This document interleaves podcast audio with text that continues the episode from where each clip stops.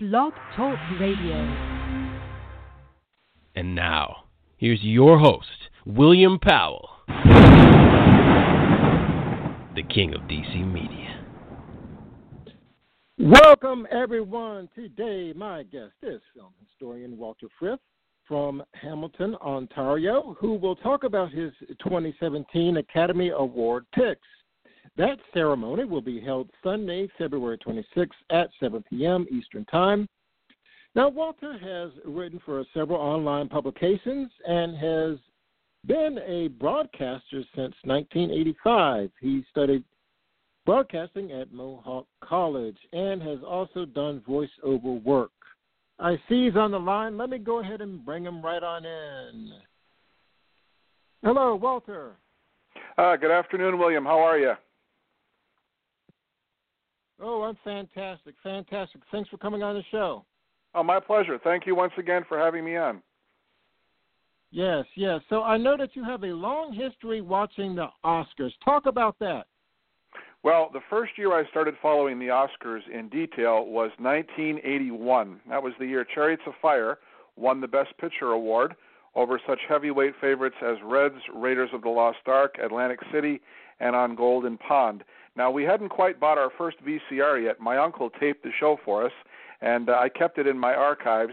We bought our first VCR the next year, and the first time I started recording the Oscars was the year that Gandhi won eight Oscars in 1982. And uh, ever since that time, right from 1981 to the present last year, when Spotlight won the Best Picture award, I have every single award show recorded, and I enjoy going back and looking at the archival footage once in a while and reliving some old memories, especially with a lot of the uh, entertainment celebrities who are no longer with us. So uh, it is it is fun to look back on in retrospect. Oh, amazing, amazing. We talked about Gandhi. I saw that again last summer. Um, and my dad sit, sat down and uh, watched it, and it was just amazing. There's just so many amazing films over the years. So what I want to do is just uh, jump right into uh, the first category you want to talk about today. Well, the first category I'd like to talk about, William, it's actually uh, a dual category, is the writing awards. Now, as we know, when you make a movie, you have nothing without your screenplay. Your screenplay is the blueprint for the entire project, and once you get your screenplay done, you've got about 50% of the work of a film completed. Now, I'd like to start in the category of Best Adapted Screenplay. Uh, we have Arrival, uh, Eric Heisserer, Fences, August Wilson, Hidden Figures, Allison Schroeder and Theodore Melfi, Lion, Luke Davies, and Moonlight, Barry Jenkins, and Tarell Alvin McCraney. Now, these five films are very competitive this year. We have Moonlight making a serious run for Best Picture, and um, we also have August Wilson's screenplay to Fences, which has been sitting around for years, and Denzel Washington finally decided to step in and direct the film. Now, I saw Denzel on a roundtable discussion this week. He was sitting there with fellow nominees Barry Jenkins, Mel Gibson, and uh, Damien Chazelle and he was talking about yeah. how he kept about 95% of the screenplay intact and he only added a few of his own words but the script was so good that he decided not to mess with it too much and uh, my pick this year for adapted screenplay would have to be moonlight i think moonlight is probably the most perfect film of 2016 in terms of the way it breaks down in its acts a film is three acts and uh, moonlight is the story of a young man growing up in a troubled area of Miami in the present day.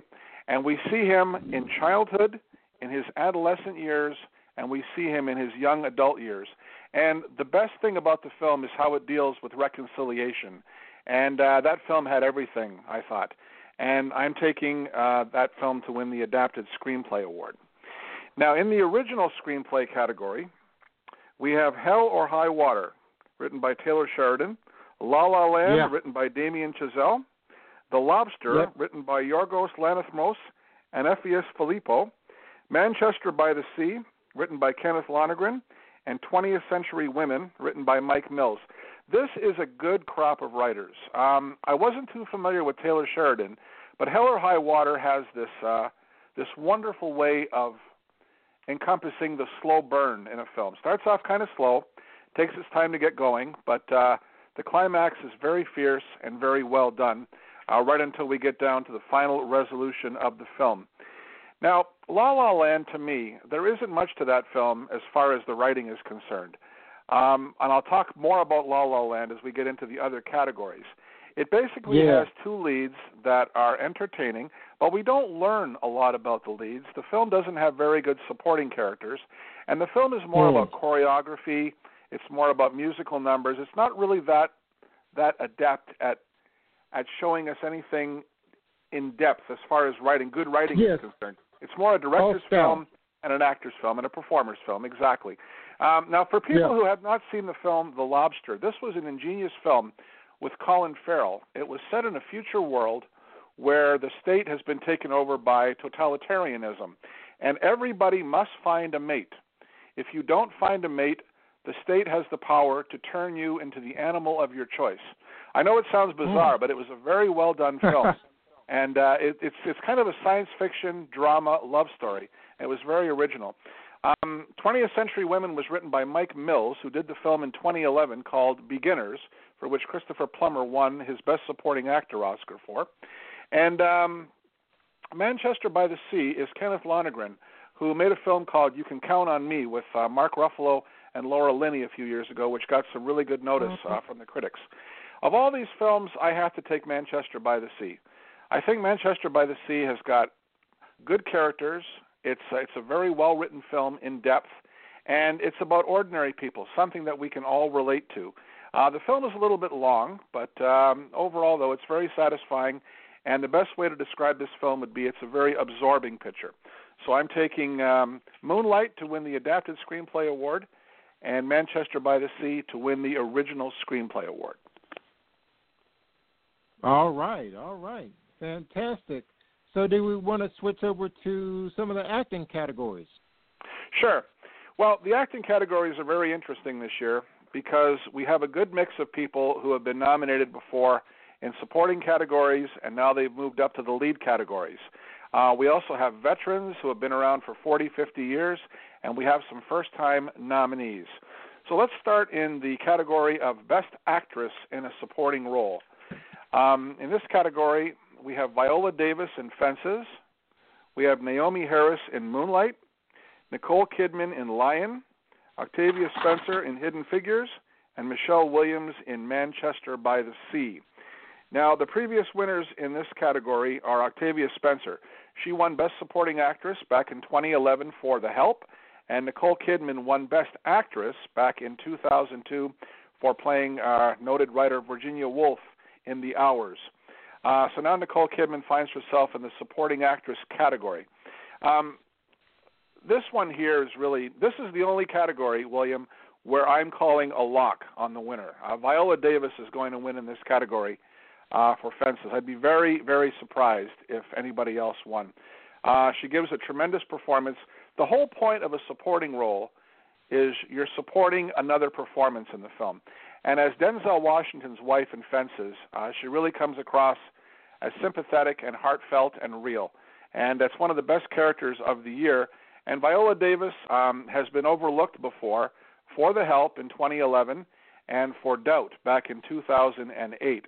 So she's been around now for quite a while, and I think her time has come uh, to win, and I think she will win tomorrow for Fences. She's won basically every award so far on the circuit, and I think she will win this time. All right. What other uh, acting categories do you have there? Well, we have we have three more. Uh, we have Best Actor in a Supporting Role. We have Mahershala Ali in Moonlight. We have Jeff Bridges in Hell or High Water. We have Lucas Hedges in Manchester by the Sea. Uh, Dev Patel in Lion, and we have Michael Shannon in Nocturnal Animals. Now, as we go down the list here, Jeff Bridges has been around since 1971 at the Oscars. He got his first nomination in 1971 for The Last Picture Show, and this is his seventh nomination over the last uh, 45 years. Uh, he won back in 2009 for Crazy Heart uh, for Best Actor. Now, Michael Shannon, this is his second nomination. He was nominated in 2008 for Revolutionary Road, and now he's up for Nocturnal Animals. Dev Patel, you may remember him. He was the protagonist. Uh, he was the lead in uh, Slumdog Millionaire, going back to 2008, which won the Best right. Actor award. Uh, Lucas Hedges, this is his first time nomination for Manchester by the Sea, and Mahershala Ali, who is the favorite uh, for Moonlight. Now, Dev Patel, he won the British Academy Award a couple of weeks ago for Best Supporting Actor, and that put him uh, at number two among the odds makers. Jeff Bridges had been number two previously. He dropped to third place among all of the online uh, odds makers. Um, the number one person who was in the top spot is Mahershala Ali for Moonlight. He did win the Screen Actors Guild Award, uh, which is a pretty good indicator about who is going to win the Oscar. So I have him picked. Um, the thing about his performance in Moonlight is that while the entire film, as I previously mentioned, is extremely well done, he's really only in the first half of the film. So when the second half of the film rolls around, it's still very well done, but his absence is felt. And uh, without him in the film in the second half, you feel something. So he really does propel the film in that first half and sends it on its way for its conclusion. And uh, he's very, very good in the film. Excellent, excellent. All right, what's the next category? Well, we have Best Actress in a Leading Role. And the nominees are Isabelle Huppert in Elle, uh, Ruth Negga in Loving, Natalie Portman in Jackie, Emma Stone in La La Land, and Meryl Streep in Florence Foster Jenkins, who is enjoying her 20th Oscar nomination. She was first nominated hmm. in 1978 for The Deer Hunter. 20 nominations. I don't think anybody else has ever wow. been nominated that many times. Well, she's won three times. She won Supporting Actress in 1979 for Kramer versus Kramer, Best Actress in 1982 for Sophie's Choice, and uh, Best Actress again in 2011 for The Iron Lady. So Meryl Streep has uh, continued to work, and she's done just about every accent in the world you can imagine. She's done music, she's done comedy, she's done romance, she's done drama, she's done it all. So uh, she is the veteran in this category, no doubt. Now, we have Emma Stone, who also won the Screen Actors Guild Award for La La Land. She's very good in this movie. Um, she's running neck and neck with Natalie Portman for Jackie among the odds makers. You know, I loved Ruth Negga's performance in Loving, but Joel Edgerton, who was also in that film, he didn't get nominated. So it seems it seems kind of strange not to have him nominated, but to have her nominated. She totally deserved it. She totally deserved to be nominated. But I hate when they leave somebody out who was just as important in a film, whether it's a supporting player or a fellow lead actor, and they don't get nominated. So I don't think she has much of a chance to win, unfortunately. Um, I really liked Isabelle Huppert in Elle. Now, this story is set in France in the modern day, and it's all about a rape victim. And she has to deal with her narcissistic mother and her father, who was a serial killer, who has served the last 40 years in prison. Um, she's very wealthy. She runs um, a video game company, and she has an estranged son who is about to become a father. The film has so much depth, and she has to display so much emotion in the film. Now, she did win the Golden Globe Award for Best Actress in a Drama. And uh, if I'm not mistaken, the last time an actress won a foreign language film Oscar for Best Actress was uh, Marion Cotillard back in 2007 for La Vie en Rose. But um, because I was mentioning earlier that Emma Stone and Natalie Portman have been running neck and neck, I think they could split the vote, and I think Isabelle Huppert is going to win for Elle, and she is my pick for the award this year. Yeah, that, that's interesting you say that. I mean, it's it's this that looking at that list, it's just an amazing group of talent there. Everybody from Meryl Streep to Natalie Portman. It's just like I mean, they they probably all deserve it, but it's that's just uh, almost overwhelming. Okay, so let's talk about actor and a leading role. So sure. uh, talk about that. Yep, we have uh, Casey Affleck in Manchester by the Sea. Now he's enjoying his second Oscar nomination. He was nominated back in 2007, uh, nine years ago, for um, the assassination of Jesse James by the coward Robert Ford. Um, he was nominated for supporting actor for that. He's Ben Affleck's brother, as we all know. He gave a very good performance the same year uh, in Gone Baby Gone, um, and this is his first nomination though in the Best Actor category. Um, we also have uh, Andrew Garfield for Hacksaw Ridge. Andrew Garfield, as many people remember, Uh, played Eduardo Saverin in The Social Network, uh, who was um, Mark Yep. Zuckerberg's adversary. He was very good in that film. I Yep. thought he should have been nominated for supporting actor in that. And um, I've seen Hacksaw Ridge twice now, and he's playing a real life character named Desmond Doss, who was a medic in World War II. He refused to pick up a rifle. He was a conscientious objector, and he thought he could serve by saving lives as a medic. And he was the first, and I believe the only person ever, to win the Congressional Medal of Honor um, who who did not fight in combat. And he's very good in that. Uh, we have Ryan Gosling in La La Land. Now Ryan Gosling's performance in La La Land is is good, but uh, this is his second nomination. He was nominated back in 2006 for Half Nelson. Uh, that was an independent film. He played a drug addicted teacher who was called out by one of his students on his drug addiction. Very good. And when Ryan Gosling was nominated back in 2006, he became the first Canadian to be nominated for Best Actor in over 60 years.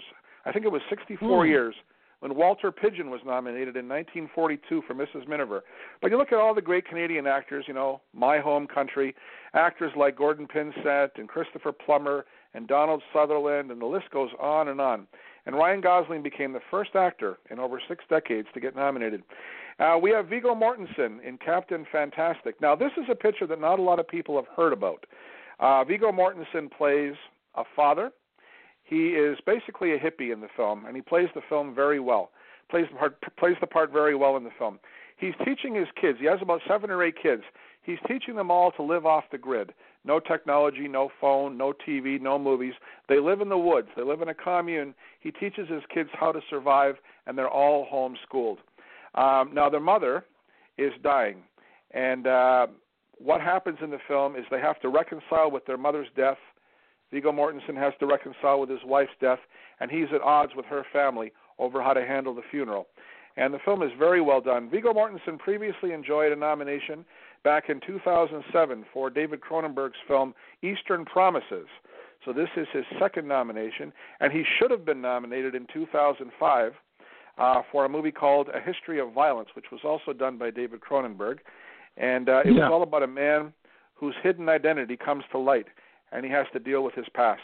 And then we have Denzel Washington in Fences. Now, early in the Oscar race this year, uh, Casey Affleck was topping all of the odds makers' lists with uh, Manchester by the Sea. But Denzel Washington surprised everyone by winning the Screen Actors Guild Award, and he is basically tied now with Casey Affleck um, as the favorite to win. I'm actually taking Denzel Washington to win because I think he had to not only act in the film, but he also had to direct himself, and that's very, very difficult. There's only one other person in history who has directed himself to an Oscar, and that was Laurence Olivier back in 1948 uh, for Hamlet. Um, throughout the many years, we've had Charlie Chaplin direct himself, but he never did win. Uh, we've had people like um, Warren Beatty direct himself, Clint Eastwood direct himself in a movie. They never won acting Oscars, but they did win for their directing. Denzel, unfortunately, wasn't nominated for Best Director, but I think because this was such a monumental task of acting and directing, I think he's going to win the Best Actor award, and he is my pick. So I'm choosing Denzel Washington in Fences, Isabelle Huppert in Elle, Mahershala Ali in Moonlight, and Viola Davis in Fences to be this year's winners in the acting categories. Now I want to back up a little bit. Now I saw the the jewel case, uh, my local library for Captain Fantastic. It looked like a fantastic uh, independent film, but I had no idea that uh, until recently there was actually a uh, Oscar nominated performance in there. What what's your take on why some films get nominated and others don't? Is that is that uh, like like an insider kind of thing, or is it publicity, or, or what's the story behind that? I think what you have in the Academy, uh, William, are people that have honed their craft for 30, 40, 50 years. They never forget what it's like to get started. A lot of them start with low budget films, independent films, and they move up. So they never forget where they came from. And I think a lot of them, just in their heart, they know that film is about art over commerciality. And I think they remember these films and they have a good grasp on it. Because don't forget, the people that nominate in these categories are peers. Actors vote for actors, Yeah. directors vote for directors, and so on. So I think they have an appreciation for um, what really good films are, the basic root, the fundamentals of film. Now, once in a while, you'll get a film that is very highly commercial. It will do well. It will make two hundred million, three hundred million dollars. But what has been lacking at the Academy Awards over the years are the superhero films, the commercial films. Now, in 2016, we had Deadpool. Deadpool was very well done. I thought Deadpool was a shoe in for a writing nomination. It got the uh, Writers Guild of America nomination for, um, I think it was adapted screenplay, and it didn't get the Oscar nomination. A lot of critics looked at it as a very different kind of superhero film. It was visceral. It got an R rating. It was full of humor, and it was not too long. It was it was a very very well done film, but it just didn't seem to fit into the Academy Awards. Now you know, William, um, you asked me. I, your original question is why some films get nominated and others don't. In 2008, The Dark Knight received eight nominations, and it won two for Heath Ledger for supporting actor, and it won for sound effects editing. But it did not receive a nomination for picture, director, and screenplay. And the Academy took a lot of heat for that one. So in 2009, they expanded the five Best Picture nominees to 10 films, hoping that some other films would work their way in there. But a superhero film never really has done very well, and neither have action films or fantasy films in general. Uh, the only fantasy film in history to win the Best Picture Oscar was Lord of the Rings: The Return of the King back in 2003, but that was based on classic literature that everyone knew about. Yeah. Uh, Lord of the Rings was first published back in 1955, so it had a long track record of um, you know entertaining audiences, and everyone could relate to it. But you look at all the fantasy films over the years, like Star Wars, uh, Close Encounters, uh, Planet of the Apes and all your great science fiction fantasy films.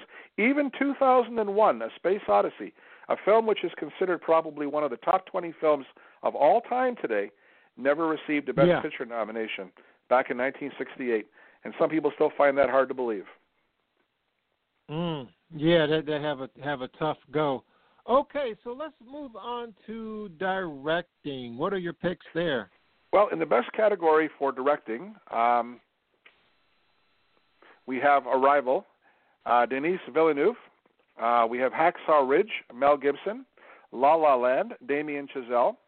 Manchester by the Sea, Kenneth Lonergan. And Moonlight, Barry Jenkins. Now, this is a very good group. Um, we have Damien Chazelle, and we have uh, Denis Villeneuve, Kenneth Lonergan, and Barry Jenkins, all as first time nominees in this category. Uh, the only veteran in this category is Mel Gibson, who won back in 1995 for Braveheart. And he also took a second Oscar that year as producer of the Best Picture, uh, Braveheart as well. Now, Damien Chazelle, this is where I want to get into talking about La La Land. There is a La La Land backlash out there. Uh, it's on the internet, it's on social media, it's within the Academy. Now, William, this film has 14 nominations. This is a title record set by All About Eve in 1950 and Titanic in 1997. This is the third film in history to receive 14 nominations. Now, look, La La Land is very well done. The last musical to win Best Picture was Chicago in 2002. Not a great choice when you consider films like The Hours, uh, The Pianist, and we had Lord of the Rings, The Two Towers, and Gangs of New York that year. Uh, Chicago has been seen over the last 15 years since it won as one of the weaker choices uh, for Best Picture. But the choreography in it is stunning. The dance numbers are very well done. It looks like something straight out of the 50s and 60s. It's a high caliber musical. La La Land is not a high caliber musical. The performances in the film are weak. There are no supporting characters. It's basically soft shoe dancing, very light on the instruments. The film has got an excellent pace. The film has got a good love story. Um, the film has got fantastic camera work, great editing. But to me, La La Land is style over substance, and I I have to be part of the La La Land backlash. Damien Chazelle's Whiplash from two years ago, with Miles Teller and J.K. Simmons, who won the Best Supporting Actor Oscar as the abusive but caring music teacher, uh, is a much better film than La La Land. And uh, Whiplash won three big Oscars, but uh, I don't know if La La Land wins five or six. I would be surprised. It's probably going to win Best Picture, but uh, I think Damien Chazelle is going to win in this category. I'm taking him. But if I had a vote in this category, I would vote for Mel Gibson for Hacksaw Ridge. What he did with that film, the way he showed uh, the protagonist in the film, Desmond Doss, played by Andrew Garfield, he shows him in childhood, he shows him in his young years, he shows him in boot camp, in training, in the war, and after the war. The film is a perfectly structured piece of true to life filmmaking about a real event, and it touches on it in depth very, very much. Um, now, Arrival, um, Denis Villeneuve has made a couple of other films. Um, he's made Sicario, and he is working right now on the sequel to Blade Runner. And he is the new king of sci-fi in Hollywood. A, a good friend of mine wants me to mention how good Arrival is, and it is a very well done film. It's a thinking man's science fiction film. Uh, Manchester by the Sea is, is a very absorbing film, but it's better written. If you recall, I picked it to win the screenplay award, but I don't think it's going to win in the directing category. Um, now, Barry Jenkins directed Moonlight, and that is a very well structured film. But again, I think that film is better written than it is directed. I think Hacksaw Ridge has all the fundamentals for directing. It's my choice, but I'm taking Damien Chazelle for La La Land. All right. Okay. So you brought up a lot of uh, issues here. One thing I wanted to throw out there: Do you think Hacksaw Ridge is better than Braveheart? Yes, I do. I think Braveheart was too long. I think Braveheart was very historically inaccurate. Did you know, William, in that film, the kilt is shown? This is about the film has taken place around the year 1100. The kilt didn't come in until about 1300, 1500. Mel Gibson took a lot no. of heat for that. He took a lot of heat for showing uh, the war paint that he wears in the film is inaccurate, and the film is just too long. And uh, I liked Braveheart, but back in 1995, I was a fan that year of Apollo 13. I thought that film had everything, including much better acting, and that was my choice for Best Picture in 1995. And I do like Hacksaw Ridge much better than Braveheart. Okay, so then you look look at a movie like Arrival. Now I I remember there was uh I recall there was a film Interstellar, and everybody said this movie was the greatest thing since sliced bread. It's just the greatest science fiction movie, alien story or whatever it was.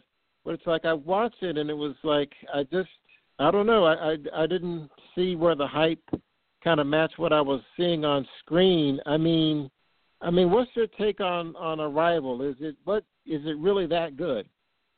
Well, in comparing Arrival to Interstellar, I would have to say that Arrival is a better film. Arrival is shorter; it's under two hours. The problem that Interstellar had is it was much too long and it was much too complex. Now, it was from Christopher Nolan, who's made some great films. He made the Dark Knight trilogy. He's done uh, Memento, Insomnia, The Prestige. He made some really good films. Interstellar was really good. It was one of my top 10 films of the year. But that was a very complex film um, about time. And it was well done, but it was just too long for a lot of people to sit through and watch it. Now, Arrival also has some perceptions. I won't give too much away, but it has some perceptions about how how time is seen, and how the aliens can teach us things, and how we will need each other's help in the future. And as I said, it's a thinking man's science fiction film. It's very well done, and I think it has a better balance uh, in appealing to both male and female audiences alike. And uh, the protagonist is Amy Adams in the film, and she's a linguistics expert, and uh, she gives a wonderful performance. Unfortunately, to a lot of people's surprise, she wasn't nominated for the film, and uh, a lot of people were very disappointed by that. So that's unfortunate. You know, I'm gonna throw this out here. What's your take on these ratings you see out here? I'm looking at Moonlight on IMDb. They're saying that they gave it a 7.9 out of 10 if you go on Rotten Tomatoes, is this thing, you know, so much percent fresh.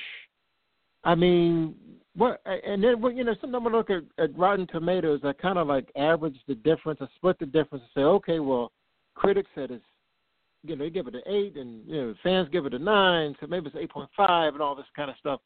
I mean, what's your what's your take on that? I mean, do, do you even well, pay attention to that kind of stuff? I do actually. I'll tell you a little story. Back in the late 90s, I was a member of the Online Film Critics Society, and they were associated with Rotten Tomatoes. So I used to be a critic for Rotten Tomatoes.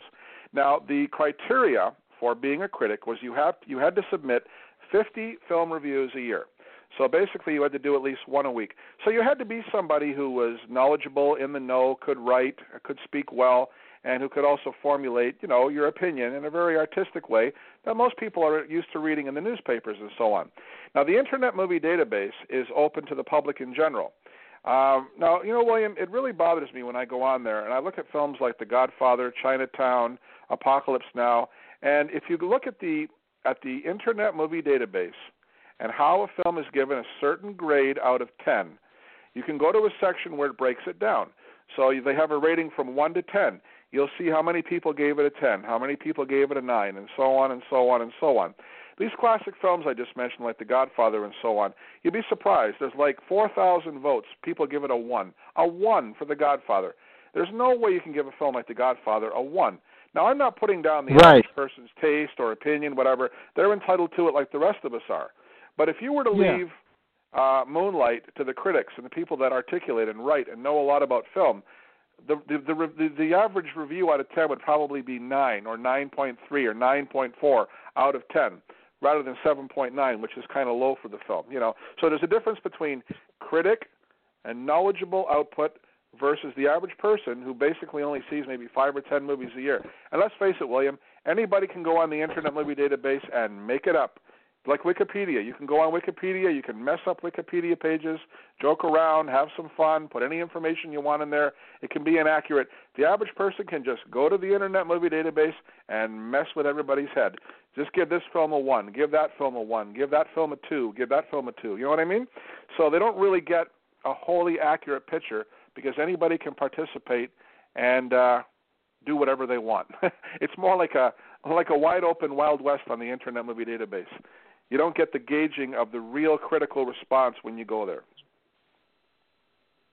Yeah, uh, you can just go on there and troll. So exactly. To, That's a uh, very good way. That's a very good way to describe it. Go on there and troll. Exactly. Exactly. I'm looking at Rotten Tomatoes. So like Moonlight, it's got 98% fresh, but then the audience right. score is 86%. There you go. So as a fan, I'm looking at it like, okay, is this you know, it, it, you know, you think, okay, is this thing really worth a seventy nine percent, or, you know, you, it kind of makes it wonder, you know. Well, the critics don't always have it right, and I'm one of them. I mean, I've gotten a lot of backlash over the years for some of the things I've written about certain movies.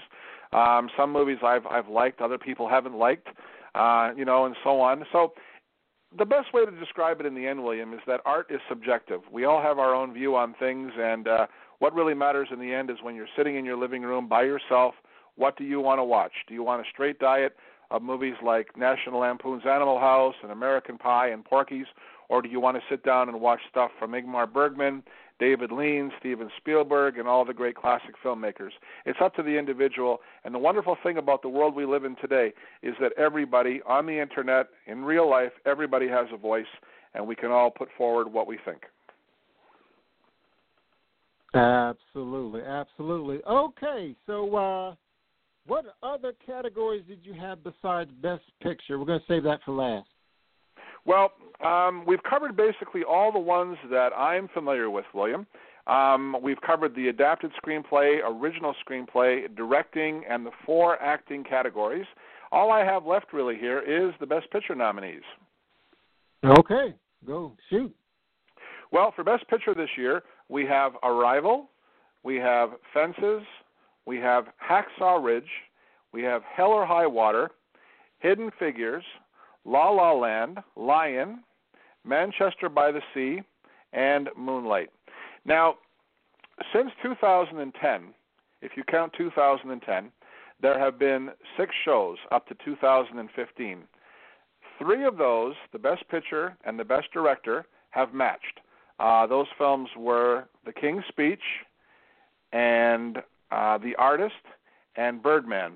Where we have seen a split in the Best Picture and the Best Director has been with Argo in 2012. Argo won Best Picture, but Ang Lee won Best Director for Life of Pi. Uh, 2013, uh, 12 Years a Slave won Best Picture, but Alfonso Cuarón won Best Director for Gravity. And uh, last year we had uh, Spotlight win uh, the Best Picture award, and um, for Best Director we had uh, Alejandro Inarritu for The Revenant. So we've had it's three and three so far, and uh, this year I'm going to take the awards to match up. I'm taking La La Land for Best Picture. even though I'm part of the La La Land backlash, I have to look at the domination of the film throughout awards season.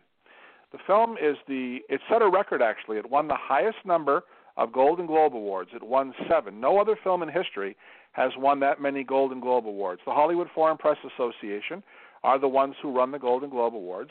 Previously, One Flew Over the Cuckoo's Nest and Midnight Express both won 6 and La La Land broke the record all time and won seven. And as I mentioned earlier, the film is tied two other films in Academy history, Titanic and All About Eve, with 14 nominations. So I have to give La La Land my pick for Best Picture. However, if I had a ballot, I would probably vote for either Hacksaw Ridge or Moonlight. I think those films demonstrate a higher quality, a higher caliber of filmmaking in both accuracy for a real life event and for touching on our emotions. And film is the most emotional medium, and that's what it's really all about. So that's um, that's pretty much it. Fantastic, man! I'm all excited about the Oscars tomorrow.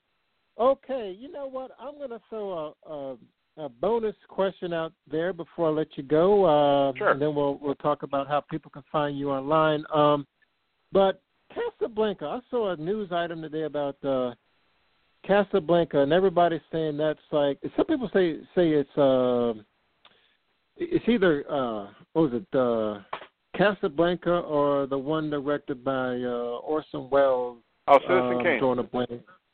Yeah, Citizen Kane. those Yep. two. Yeah, and it's like, but what is it about Casablanca that uh that makes it so relevant and, and just stand the test of time? The thing about Casablanca, William, is that it has more quotable lines and more lines that we remember uh, than any film before it. Um, it's kind of like you know how you have The Godfather, you have so many quotable lines in that, make him an offer he can't refuse, um, you know, so on and so on, things like that. Well, Casablanca has the line, the famous line, "Here's looking at you, kid," and there are so many more quotable lines in that film. Steven Spielberg had the best take on Casablanca. The American Film Institute top 100 films of all time in 1998. Casablanca finished number two all time, and Citizen Kane was number one. Now, when they talked about Casablanca in depth, uh, that film was directed by Michael Curtiz, um, who was known for such films as The Adventures of Robin Hood and a couple of other swashbuckling films from Errol Flynn. Steven Spielberg said about Casablanca, the film is perfect. It knows when to start a scene, it knows when to finish a scene. It knows to get in just when something is getting interesting, and it knows when to get out. And of course, it's a love story, but I won't give it away in case people haven't seen it. But the ending is not what you would expect. It's sort of an ambiguous ending, and it has an ending that really wasn't the typical Hollywood ending at the time, without giving away the details of the ending. So the way it's written, the way it's paced, and the way it set the tone for more quotable lines than any other film in history, aside from the fact that it's got great performances, uh, the characters are very well developed. You've got Humphrey Bogart, Ingmar Bergman, Paul Henreid, um, Claude Rains, uh, Conrad Veidt. There's so many great performances in the film that it's probably the first perfect film that Hollywood ever put out. Amazing, amazing. And uh, I guess I lied to you a little bit. I got one more bonus question, and then we'll wrap up. Sure. What's your advice on how fans out here can watch a film like a film critic? You know, like with more of a critical eye. What are some things to look for? Well, to become a critic, William, I've been a critic since 1984, and um, in the early days, I learned a lot. I made some mistakes in my writing. I made some mistakes here and there, like we all do. But if I could give someone advice about how to be a critic, look at a film and how it's structured. All good films are encompassed in three acts. You have to find out where the first act is, where the second act is, and where the third act is. Uh, you can go online. You can read about how a film is structured in three acts, and you talk about how the film is structured. Everything is structured in post production. Principal photography, most directors will tell you, if is relatively easy, especially if you're shooting a film in one room with a few actors. If you have a landscape shoot or a night shoot or something complex, it can be a little bit more difficult. But principal photography is basically nothing if you know what you're doing. Everything comes together in post production, and you have to look for the structure of of a film. Some films burn out in the first act. Some films burn out in the second act. Some films get a lot better in the third act. Just watch for how evenly paced a film is, and if you can write well, if you've got a good command of the English language, if you have grammar structure, if you have punctuation structure, and you don't repeat yourself too much. Um, you can just write what you feel and do it with conviction. So look for the structure of a film, which is three acts. Learn the English language, learn how to read and write well, and try not to repeat yourself. I know I just did it, but in this case, I'm doing it to make a point. so that's that's my advice for anybody hoping to become a film critic. So. All right. So how can fans uh, read your criticism online? Well, I'll be honest with you, William. I really don't have anything at the moment set up online. Um, I'm not part of any online publications at the moment. Um, I'm sort of uh, semi-retired, you might say. I haven't done it for a few years. I still keep my hand uh, in film uh, every year. There's always a good handful of films every year worth owning, worth seeing more than once. Uh, but I'm semi-retired from the uh, from the art of uh, film critiquing from writing and from doing a lot of stuff. I did it for a lot of years, and uh, right now in my personal life, um, I'm taking care of my father. My father is going to be 89 years old next yeah. month, and I've been a home caregiver for a lot of years. So I still keep my hand in it every year. I see what's going on. I write short blurbs here and there. I come on programs like this. Folks like yourself are kind enough to have me on, which I really appreciate, and I'll be happy to talk oh, about yeah. what I know and what my opinions are. But I really don't have an active uh, page right now online. Okay. All right. Well, Walter, that's uh, I really appreciate this, man. I had a lot of fun today. Uh, oh, likewise. Always a pleasure. Yes, yes. Okay. Well, you have a fantastic day. William, thank you very much, and enjoy the Oscar show. And to all the people listening, enjoy the show tomorrow night. Should be a good one. Take care. Absolutely. Okay. Bye bye. Bye bye. All right, folks. Uh, remember to do something for your career every day and break a leg. Good night. Looking for a show to see this weekend? Look no further than DC Metro Theater Arts. They've got reviews, Q&As with actors, and much, much more. Visit dcmetrotheaterarts.com. That's dcmetrotheaterarts.com.